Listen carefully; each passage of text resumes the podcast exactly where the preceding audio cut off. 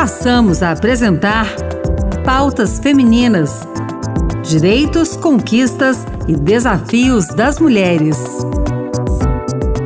Olá, eu sou Ana Beatriz Santos e começa agora o Pautas Femininas. Agosto é tempo de incentivar o aleitamento materno. A OMS recomenda a amamentação exclusiva até os seis meses de idade. No Brasil, as mães que trabalham no regime CLT têm direito à licença de quatro meses. Um projeto de lei em análise na Câmara dos Deputados propõe a licença de seis meses, como já acontece para servidoras públicas desde 2008. Mas a matéria está parada. Um prejuízo para a saúde das crianças, ainda mais durante a pandemia. A entrevistada de hoje, Gláucia Espósito, é integrante da ONG Leme, Leite Materno nas Escolas, que apoia as mães de São Paulo que desejam seguir com a amamentação. Vamos ouvir. Gláucia, fala um pouquinho para a gente, né, o que, que é o Leme. É, o Leme é uma organização da sociedade civil. O, o lema do Leme é estender a amamentação para além de casa, né? A gente fala que a escola não precisa ser lugar de desmame. Então, o Leme está aí desde 2018 desenvolvendo esse trabalho, e veio a pandemia. No que veio a pandemia, o Leme precisou ser fazer uma reestruturação de como ir atender esse público, né? Porque muitas mães têm essa dificuldade. Agora a gente tem uma frente que se chama Leme em Casa, então a gente oferece um curso gratuito e online de ordenha armazenamento e oferta segura do leite materno. E quando a mãe chegar em casa, continuar amamentando sem problemas. Agosto é um mês dedicado, né, a esse incentivo à amamentação. O Agosto Dourado, ele foi criado lá nos anos 90 para realmente difundir a importância da amamentação como uma política pública, né, de saúde para combater os índices de mortalidade infanto-materna, é, por causa de, da falta de amamentação, né? A gente sabe que o leite, é o, o leite materno é considerado o padrão ouro de, da alimentação infantil, por isso que o agosto tem esse nome de agosto dourado. Então, a ideia é promover e incentivar a amamentação.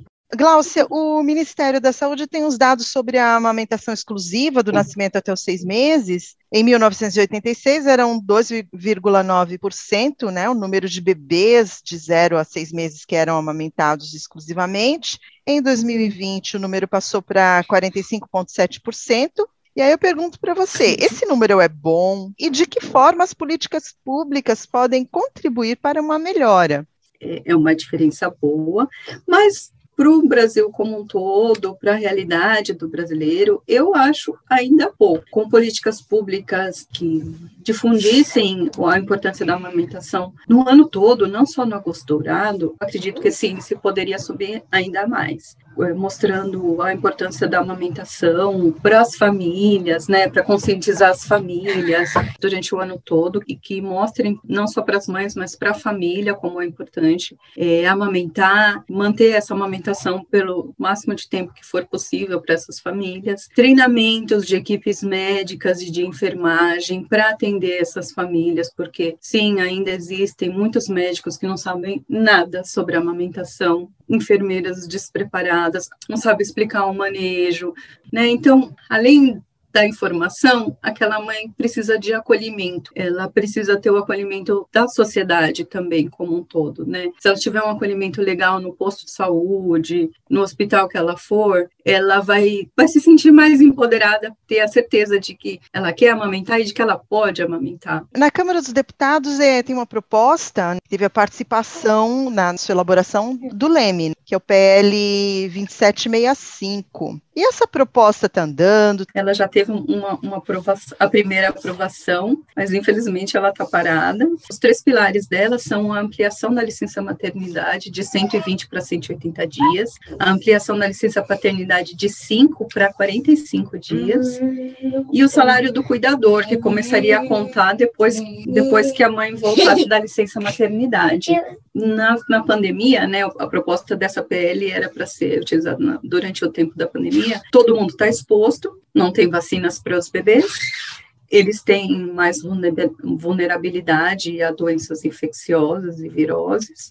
e não podem usar máscara. E como você vai evitar um contato físico de um bebê na creche com outros bebês, com o cuidador dele na creche? Não tem como. É, aumentar o tempo da licença maternidade ajudaria na redução do fluxo de pessoas nas ruas, aumentaria esse cuidado da mãe com o bebê, é uma forma de manutenção da amamentação, porque ela prolonga o tempo de amamentação. Então, também tem uma redução das doenças materno-infantis e até internação e mortalidade, porque se a mãe não sai para trabalhar, se ela está lá dentro de casa, o risco dela pegar Covid é muito menor que se ela estivesse na rua. É uma pena que não esteja andando, né? De repente o estado de pandemia acaba e o PL está do mesmo jeito.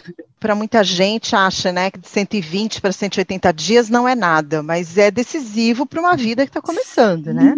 Sim, é muito decisivo. E mesmo porque assim, se a mãe tem 120 dias de licença maternidade e ela não tem esse acesso à informação de que ela pode continuar amamentando o bebê mesmo não estando com ele, ela vai desmamar ele muito antes desses quatro meses. Ela vai desmamar provavelmente com dois, dois meses e meio, três. Porque na cabeça dela, que é o que ensinaram para ela até agora, né? Ela tem que ir preparando o bebê para não mamar mais no peito. Reduz, né, o tempo de amamentação do bebê e reduz essa, esse tempo que ela poderia ter com ele, que também seria benéfico para ela. Mesmo sem o PL, deveria ser lei para todo mundo, né?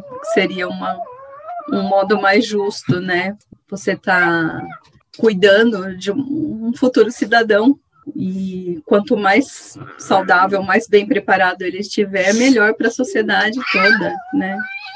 E a primeira semana de agosto, Semana Mundial do Aleitamento Materno. Qual é o lema é, que foi utilizado, está sendo utilizado nessa Semana Mundial? É, todo ano é, proposta um, um, lema diferente, e esse ano o tema escolhido foi proteger a amamentação, uma responsabilidade de todos, de como cuidar dessa mãe, desse bebê, dessa dupla, de como o cuidado com eles, né, da sociedade como um todo, é, faz a diferença. Porque amamentar não é só sentar ali com o bebê e esperar que ele mame. E se a mãe está ali, tem coisas para fazer, tem comida para ser feita, de repente tem um outro filho para ser cuidado, tem o trabalho remunerado dela. A gente detesta o termo ajudar, porque a gente entende que cada um tem que fazer a sua parte, não pode ser uma ajuda. Se tem outra pessoa ali para fazer a sua parte, de repente, sei lá, trazer um copo d'água, trazer um lanche, adiantar o almoço, aquilo já faz um, bastante diferença. Ela não vai se sentir sobrecarregada, então ela, ela vai ter mais disponibilidade para continuar aquela amamentação. E é um trabalho, é um trabalho não remunerado, mas é um trabalho muito importante que ela faz para aquela cria dela e para a sociedade. Se todo mundo divide as responsabilidades, marido, companheiro, mãe, amigo, escola, trabalho, né? Porque sim, um, chefe que reconhece que é importante você ter uma pausa para fazer ordenha no trabalho, porque esse é o leite que vai garantir que seu bebê seja alimentado durante o dia, faz muita diferença.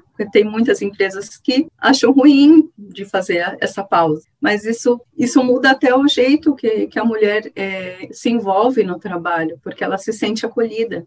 Então, se cada um fizer a sua parte de cuidar para que essa mãe e esse bebê tenham esse acolhimento para essa dupla continuar a amamentação, todo mundo se beneficia. Quem estiver interessado em conhecer o trabalho de vocês, como que pode fazer? Estamos no Instagram, arroba Leme na Escola. Tem esse curso do Leme em Casa, que é oferecido a cada dois meses de forma gratuita e, e feita voluntariamente pela, pelas nossas associadas.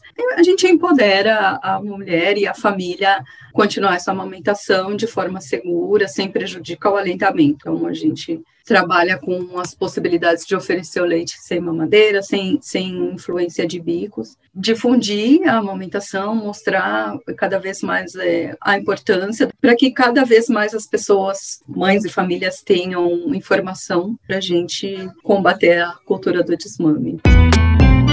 A gente agradece a participação da Gláucia pautas femininas termina aqui. O programa de hoje teve produção e apresentação de Ana Beatriz Santos e trabalhos técnicos de Antônio Carlos Soares. Obrigada pela sintonia e até mais.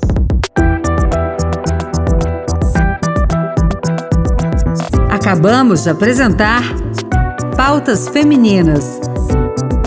Direitos, conquistas e desafios das mulheres.